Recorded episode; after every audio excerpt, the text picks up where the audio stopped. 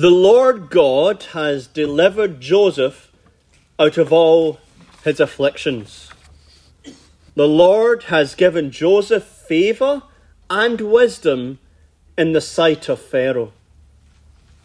Joseph, filled with the Spirit of God, is able to interpret Pharaoh's two dreams. There will be seven years of plenty, followed by seven years of famine. Joseph then gives a wise plan to rescue the people from famine.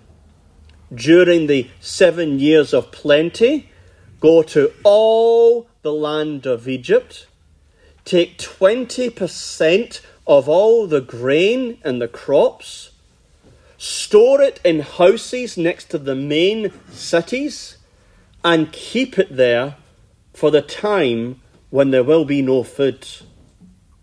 Pharaoh is well pleased with this plan, and so appoints Joseph to be the right hand man, the second in command, and he gives him the royal authority. Now, in verses 46 to the end, we discover how Joseph will govern during this time period. This section deals with the entire seven years of plenty and then the beginning of the years of famine. And we want to look at this section under three headings. One, the bountiful harvest. Two, the blessing of God.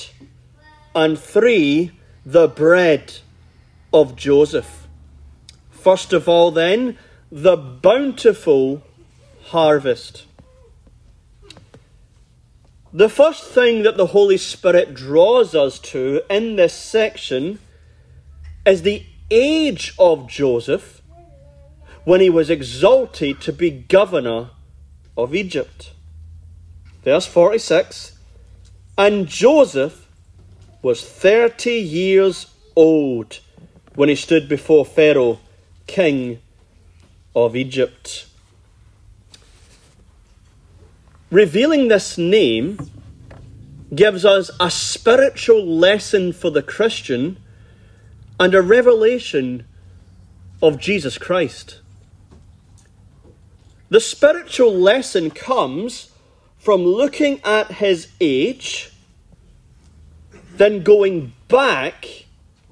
How long did he serve, suffering as a slave and in prison? and compare it to how many years did Joseph reign as governor? By saying Joseph was 30 years old, we go back to Genesis 37 and it says his sufferings began when he was 17 years old. And so for 10 years in Potiphar's house as a slave, three years in prison, Joseph suffered for 13 years. Now let's look forward. How long did Joseph reign as governor? Genesis chapter 50, verse 26 says, Joseph died being 110 years old. That means he governed for 80 years. Suffered 13 years, governed for 80 years. There's a spiritual lesson in that. However, we suffer in this world, it's not compared to the time and the glory of our own exaltation in heaven. 2 Corinthians chapter 4 verse 16 says, We faint not, for our light affliction, which is but for a moment, worketh for us a far more exceeding and eternal weight of glory. While we look not at the things which are seen, but at the things which are not seen. For the things which are seen are temporal, but the things which are not seen are eternal. Compare it a moment for eternity. Temporary situation versus eternal. A Christian may enter suffering for a few years, or decades, or even from birth to death 80 years, 90 years, 100 years, and have extremities in their life. But compared to their exaltation in Christ in heaven, it's not centuries. We're not talking millennia here. We're not even talking trillions of years. Much, much more. Eternity of rest, eternity of peace, eternity of joy, eternity of love. And so, if we as Christians have extended times of afflictions, look at Joseph 13 years versus 80 years. 10 years, 100 years of suffering now, an eternity of peace and rest. James chapter 1 is very true. Blessed is the man that endureth temptation, for when he is tried, he shall receive the crown of life, which the Lord hath promised to them that love him. Maybe you need to hear that truth at this time. Well, the second thing we learn about Joseph's age is a revelation of Jesus Christ. Joseph is 30 when he begins his public ministry to govern. If you put in a search engine in the Bible, 30 years of age, it's only mentioned of four people. Number one, Joseph. Secondly, Numbers chapter 4, priests did not begin their public service until they were 30 years old. 2 Samuel chapter 5. When did David become king? When did he begin his public ministry as king of Israel? 30 years of age.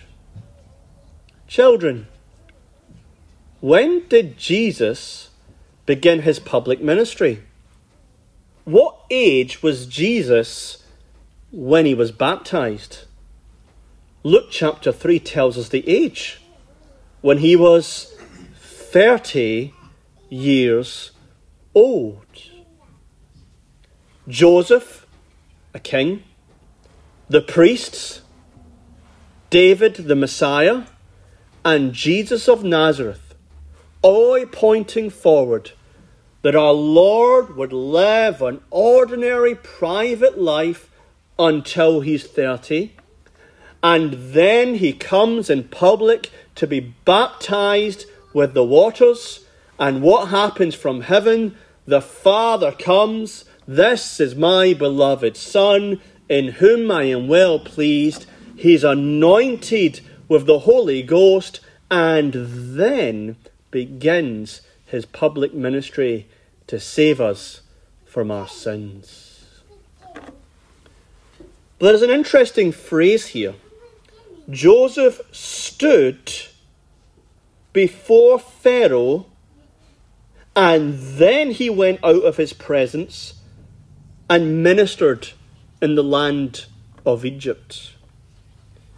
This is an interesting phrase because the word here stood is most often used for men or prophets or priests or kings of coming in the presence of God before publicly serving Him. So, for example, Abraham, Genesis 19 27. It says, Abraham got up early in the morning in the place where he stood before the Lord. Where he worshipped God is the place he stood before the Lord. Deuteronomy 4, verse 10. The day that thou stoodst before the Lord thy God in Horeb, when the Lord said unto me, Gather me the people together, and I will make them hear my words. Ezekiel 44 15. They shall come to me to minister to me. They shall stand before me. So Joseph stood in the presence of Pharaoh and then ministered. And the language is used of Abraham, of the priests, of Elijah, of Elisha, of so many examples in the scriptures. You must stand in the presence of God before engaging in ministry. And the New Testament teaches the very same thing. If our service is to bear any fruit whatsoever, we must be in the presence of God. John chapter 15. Jesus says, I am the vine, ye are the branches. He that abideth in me, and I in him, the same bringeth forth fruit, much fruit.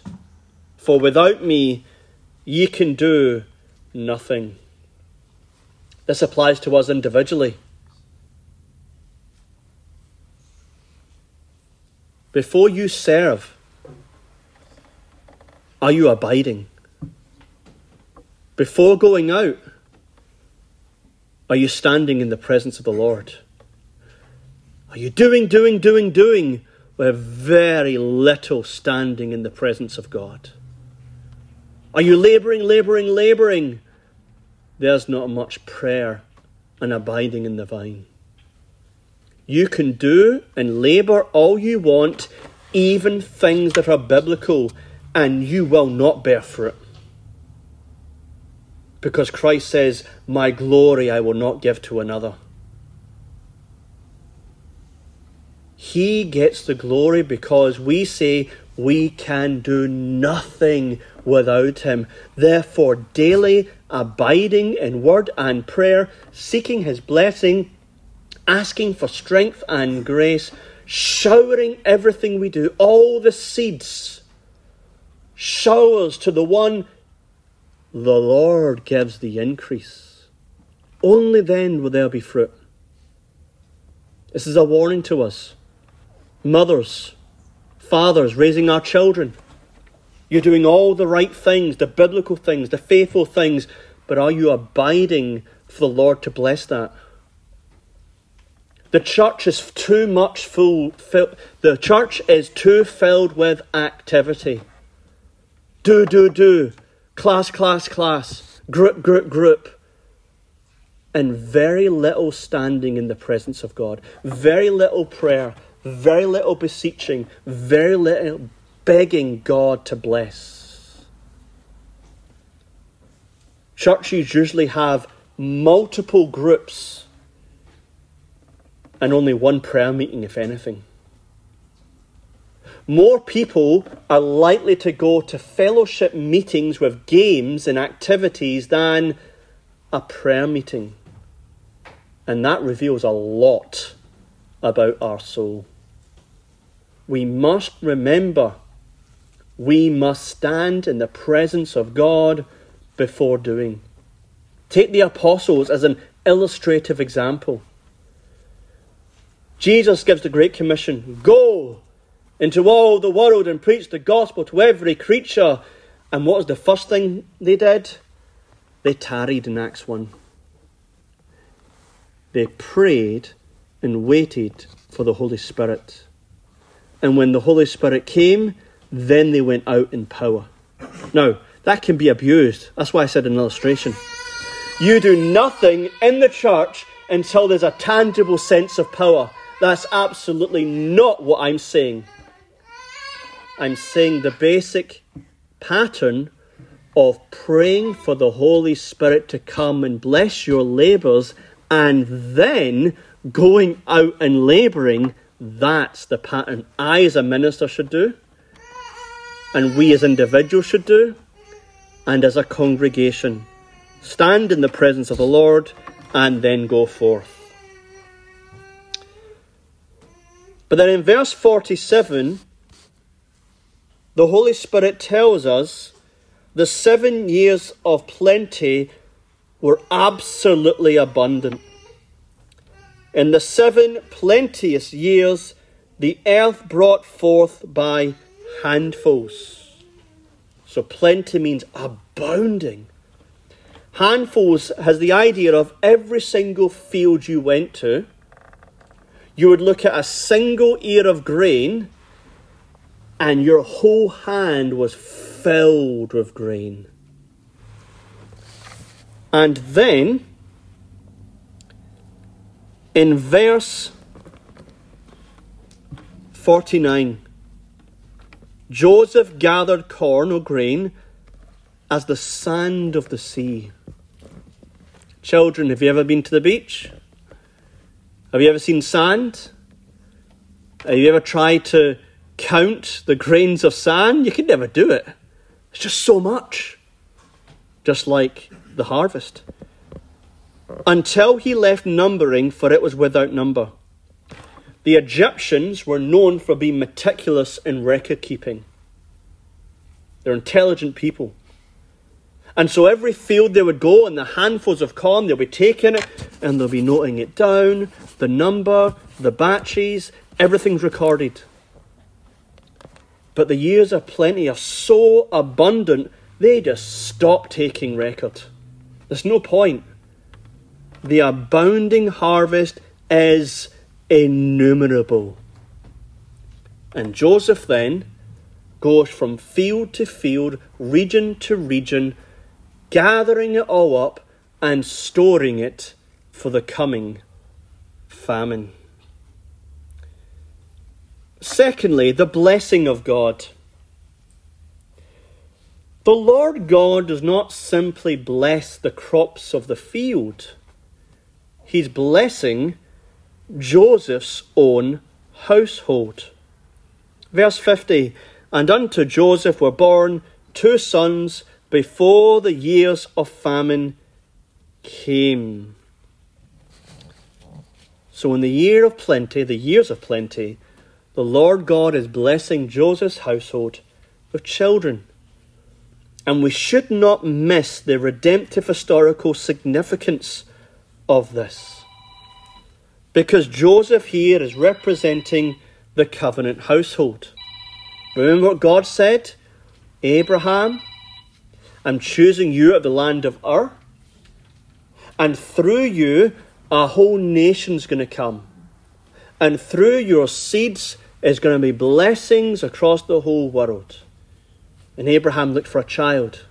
And the child of promise was Isaac, and then Jacob. And here's Joseph.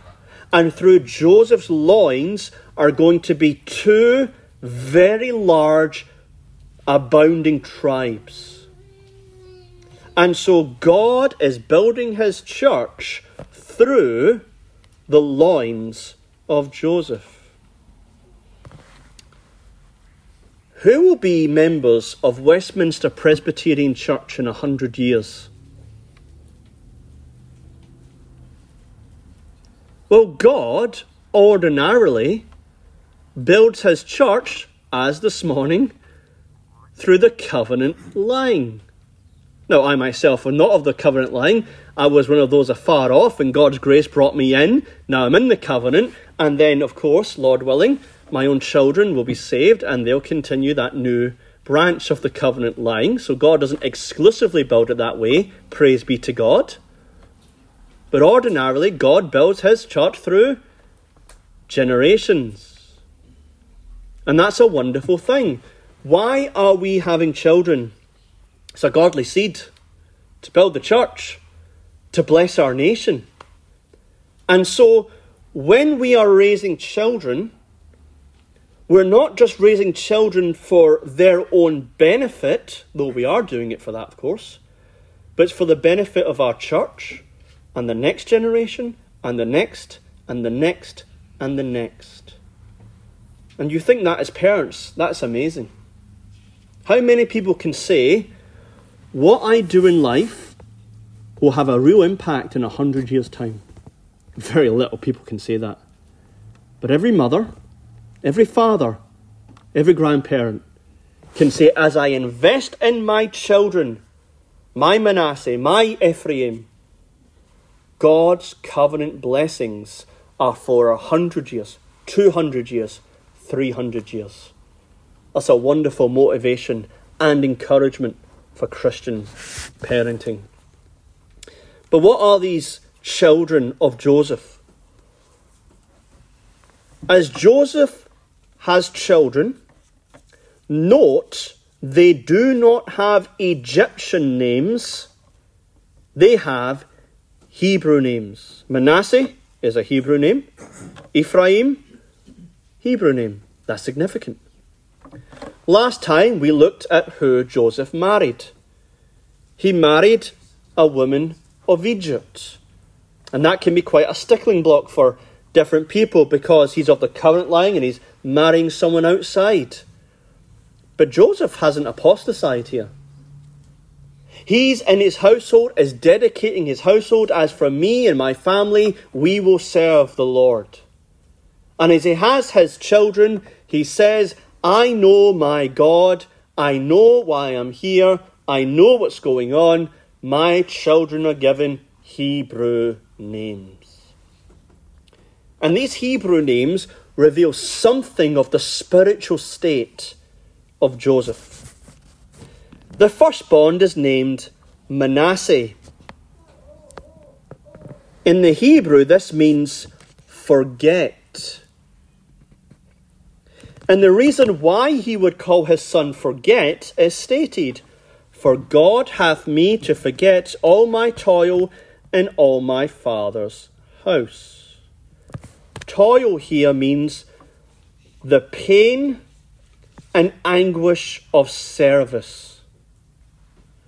The Father's house here is speaking specifically of the source of all his pain and anguish of service. His own brethren hating him, despising him, trying to kill him, throwing him in a pit, and then selling him into slavery. Now, forget here means not, I've completely forgotten, I have no recollection. That's foolish, of course.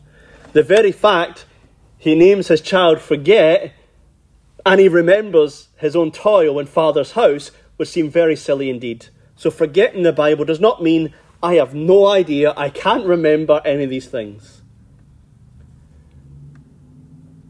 The word forget in the Bible means the sting of the pain is gone and comfort has been brought in. Job 11:16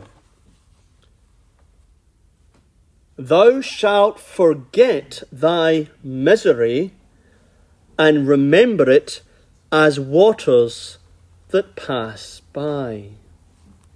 So Job's obviously suffering loss of family, loss of possessions, loss of good health, and the pain and anguish of that fills him. Well, what does it say?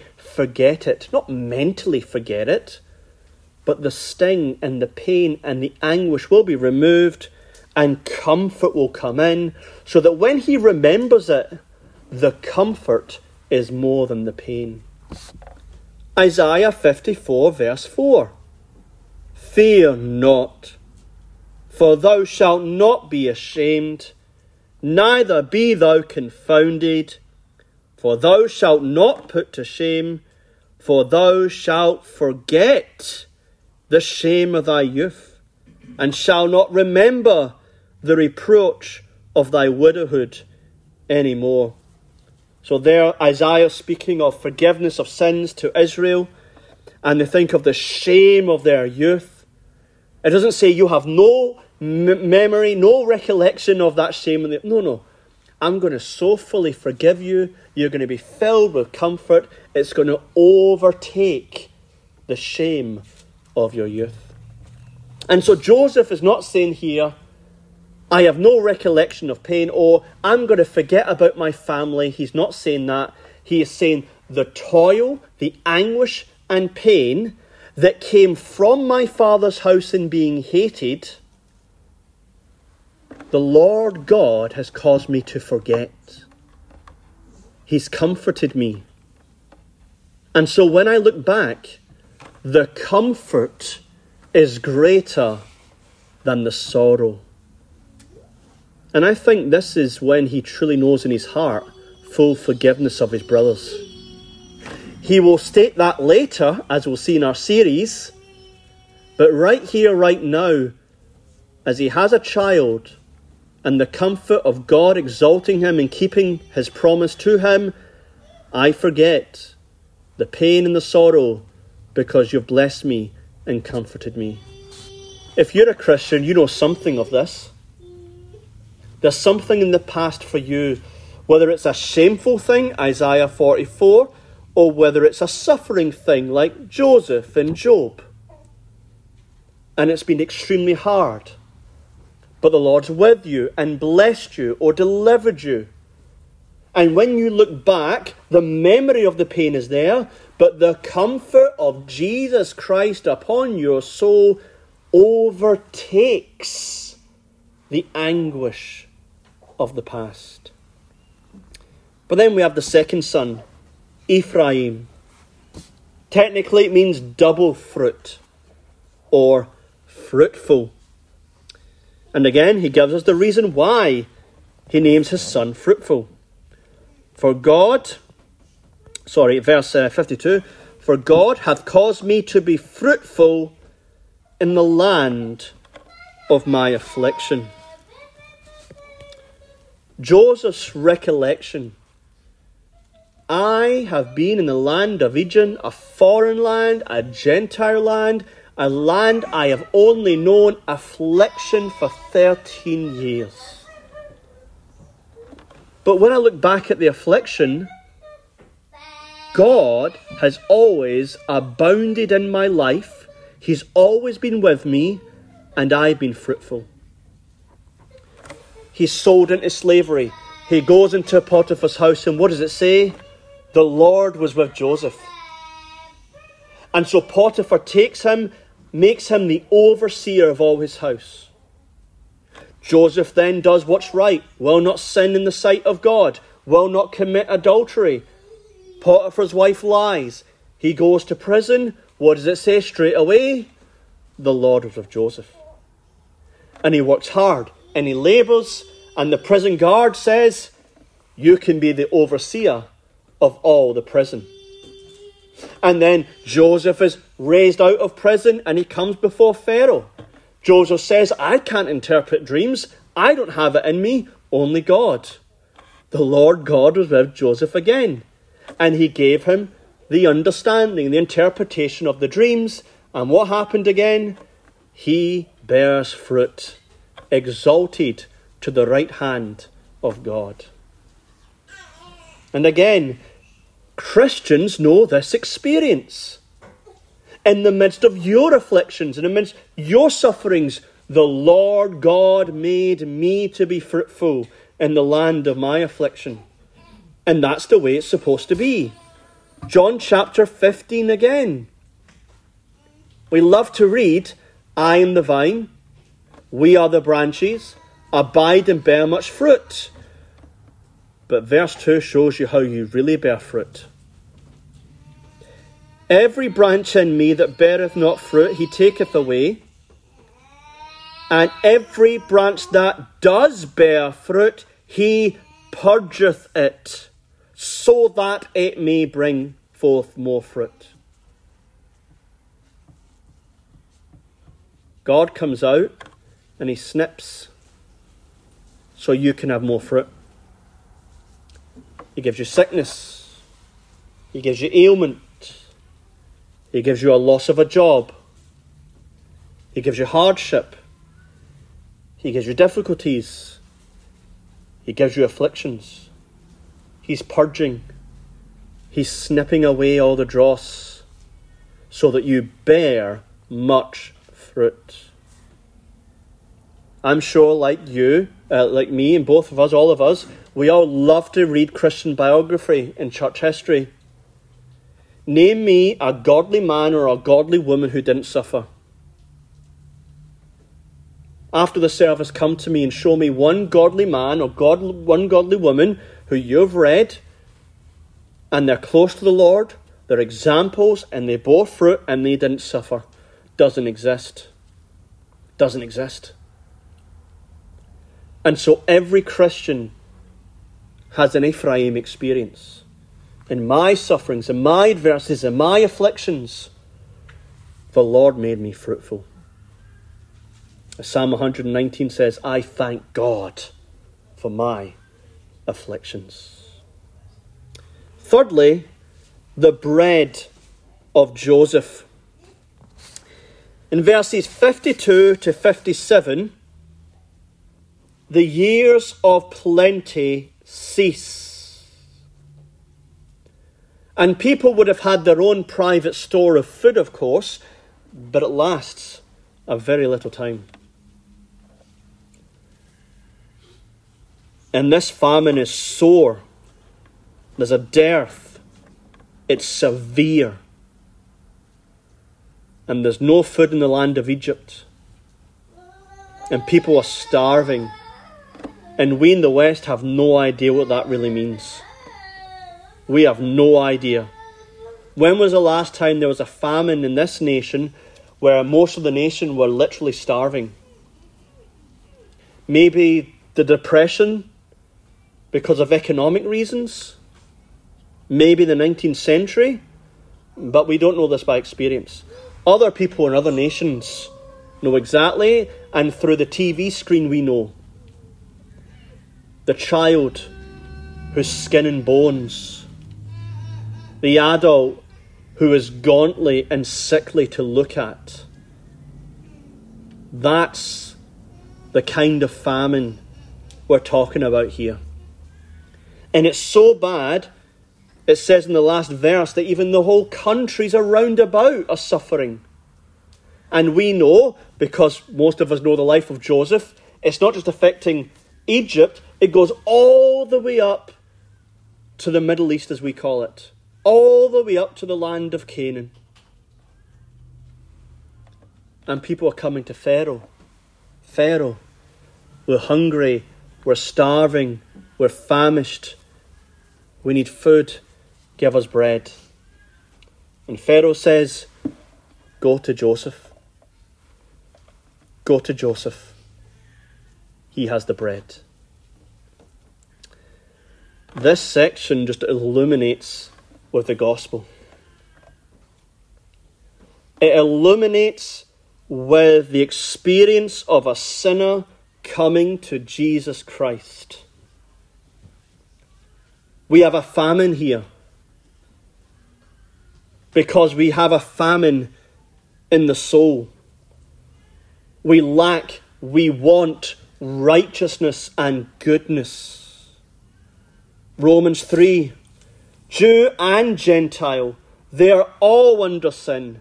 There is none righteous, no, not one. There is none that understandeth.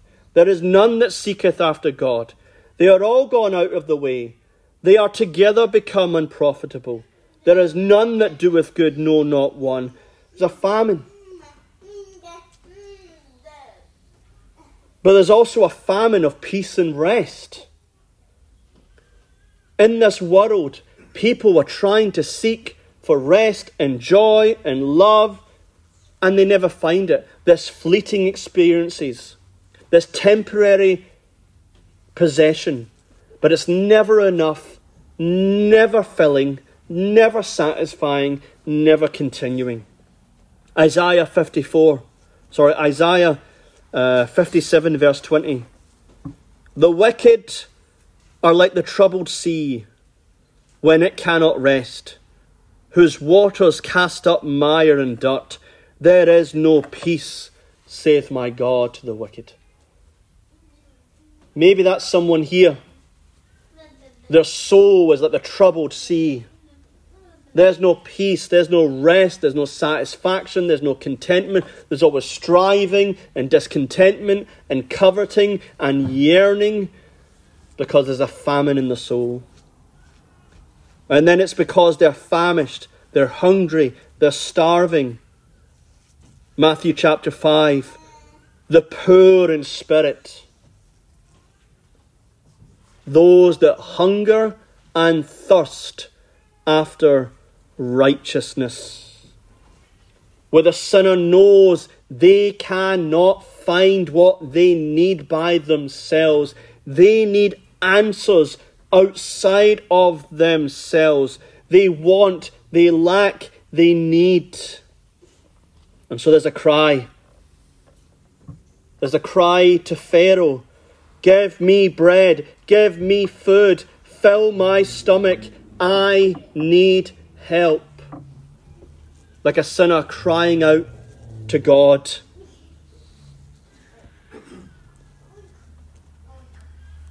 God, be merciful to me, a sinner. This is one way how we know the Spirit of God is working on a sinner. Because when a man or woman or child is outside of the influence of the Spirit of God, they're self content, self righteous, and have no desire for God. But when the Spirit of God works, He takes us to the end of ourselves to see the barrenness and the famine of the soul and knowing God and God only can provide. But for the sinner, going to God will do nothing. What does Pharaoh say? Go to Joseph. Go to Joseph. The only way we can ever find fulfillment, satisfaction, bread, life, salvation, peace, and rest is going to Jesus. If you go to God, the only thing you're going to see is holiness and justice you could never, ever merit. If you go straight to the Father, He will only say, You're not my son. You're not my daughter. If you go to the Spirit, He'll say, My work is not to glorify myself. I am testifying, go to Joseph. Some of us here are trying to find life by going to church. Church will not save you. Church will not give you rest. Church says, look unto Jesus. Some of us might be trying to find meaning and purpose in life in baptism. I'm not like people out there. I'm in the church. Baptism won't save you. Baptism says, go to Jesus. Some of us might be trying to find peace in graces and you're trying to go to faith to give you peace, faith to give you assurance, faith to give you rest. Faith can't do that.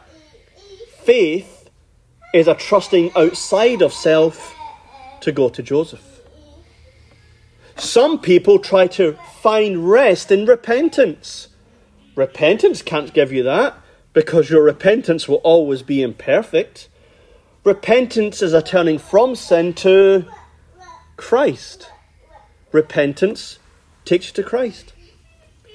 Some people want to find rest in an emotional experience, a particular church service, a particular praise band, a particular time at the Lord's Supper, and you put all your hope in an emotional experience.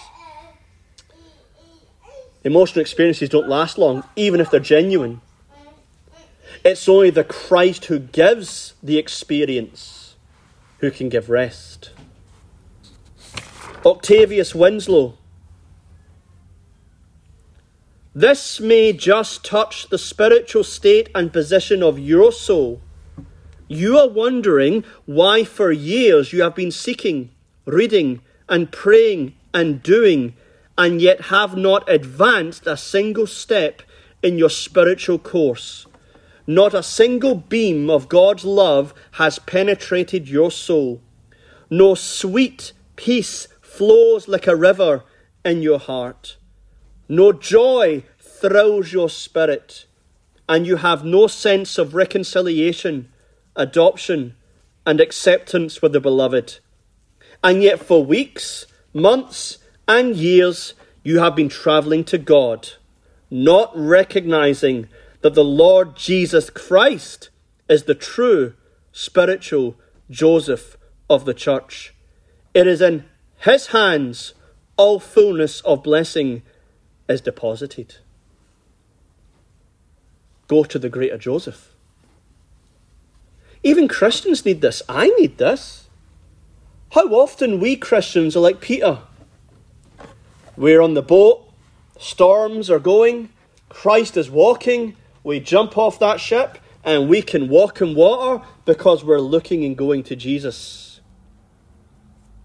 But then we look at the wind and the waves and the eyes of Christ and we begin to sink. We lack assurance. Joy is left. We've not experienced the love of God in a long time.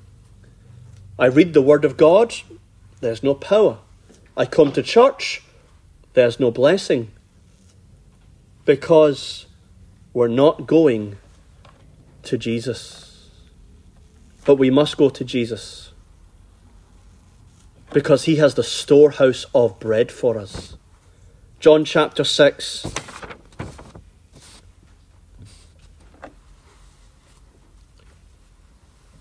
I am the bread of life. He that cometh to me shall never hunger and he that believeth on me shall never thirst. I am there means Exodus 3:14, I am that I am. I am the infinite, inexhaustible, independent, eternal, unchangeable God. I have come down from heaven to purchase all the storehouse of grace for my people just as the corn in the field was innumerable, so the grace of the Lord Jesus Christ is innumerable and unlimited for his people. Of his fullness we receive grace for grace. Israel in Psalm 130, there is plenteous redemption. There is abundance of mercy. And this is the only way we can find life and peace and joy and rest and meaning. A.W. Pink. Thank God the Saviour has provided for us unlimited resources.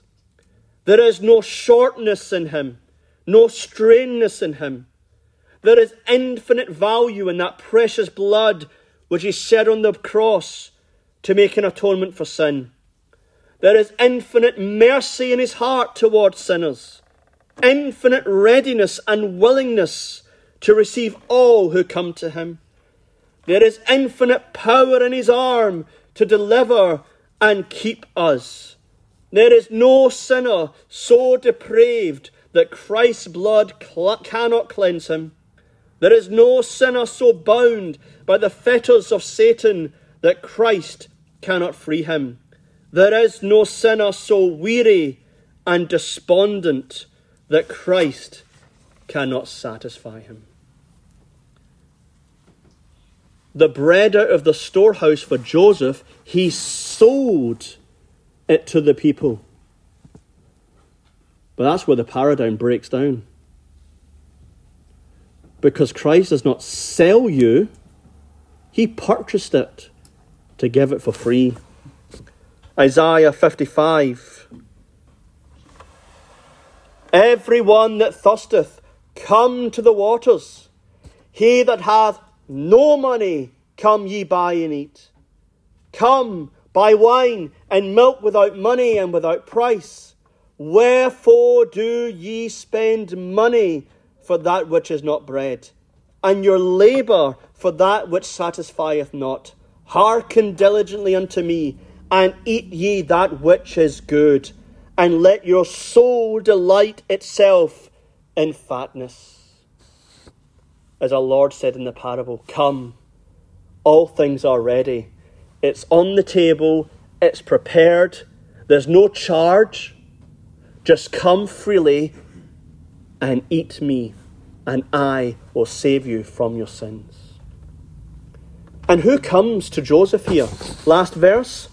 All the countries came into Egypt to buy corn. John chapter 4, the woman of Samaria, come. Come and see a man who knows all things that I did, my shame, my lust, the men I've had, the relationship I'm in. He has washed me. Come and see him. And what does she say? Come and see the Saviour of the world. First John chapter 4. We have seen and do testify that the Father sent the Son to be the Saviour of the world. Out of every tongue, kindred, family, tribe, people group, region, all his elect from all the world of every nation, he is the Saviour of the world. If there were a billion worlds, or a trillion worlds, or whatever numbers after that worlds, there'd be more in the storehouse of grace for Christ to save sinners. It doesn't matter how unclean you are as this morning. It doesn't matter what shame and embarrassment we have in the past. Christ has a storehouse full of grace and abounds over our sins. So go to Joseph. Go to the greater Joseph. To the child in the room Go to Joseph. Go to Jesus. To the unconverted person in the room, go to Jesus. To the Christian who's been following the Lord for decades, go to Jesus. Whatever you need, He can abundantly supply. Is it what is it you need? There's life for death peace for enmity, righteousness for sin, mercy for suffering, joy for sorrow, atonement for recollection, reconciliation, light for darkness, bread for your hunger, water for thirst, strength for weakness, heaven for your hell. Go to Jesus and be filled. Let us pray. Our Father in heaven, we are thankful for the greater Joseph. And Lord, we eat his bread, for his bread is life. And we confess, we who have already experienced the Saviour, he fills our hunger and satisfies us. O Lord, help Christians under the temptation of looking away over the evil one seeking to distract us from our flesh to look to the world. Help us daily to go to Jesus. And Lord, be with all of our children, with all the youthfulness and the shame that could possibly maybe teach them, train them at a young age to go to Jesus. And we pray, O Lord, for the lost that they would know the famine of their soul. The Spirit of God would make them famished and cry out to God, and they would go to Jesus. In the Saviour's name, Amen. Let us conclude by worshipping the Lord God in Psalm 132. Psalm 132 verses 13 to 18. The tune is Martyrdom, tune number 85. Psalm 132, 13 to 18. For God of Zion hath made choice, there he desires to dwell. This is my rest, here still I'll stay, for I do like it well. Her food I'll greatly bless, her poor with bread satisfy, her priests I'll clothe with health, her saints shall shout forth joyfully. Let us praise the Lord Christ for feeding our soul, standing if we're able, verses 13 to the end.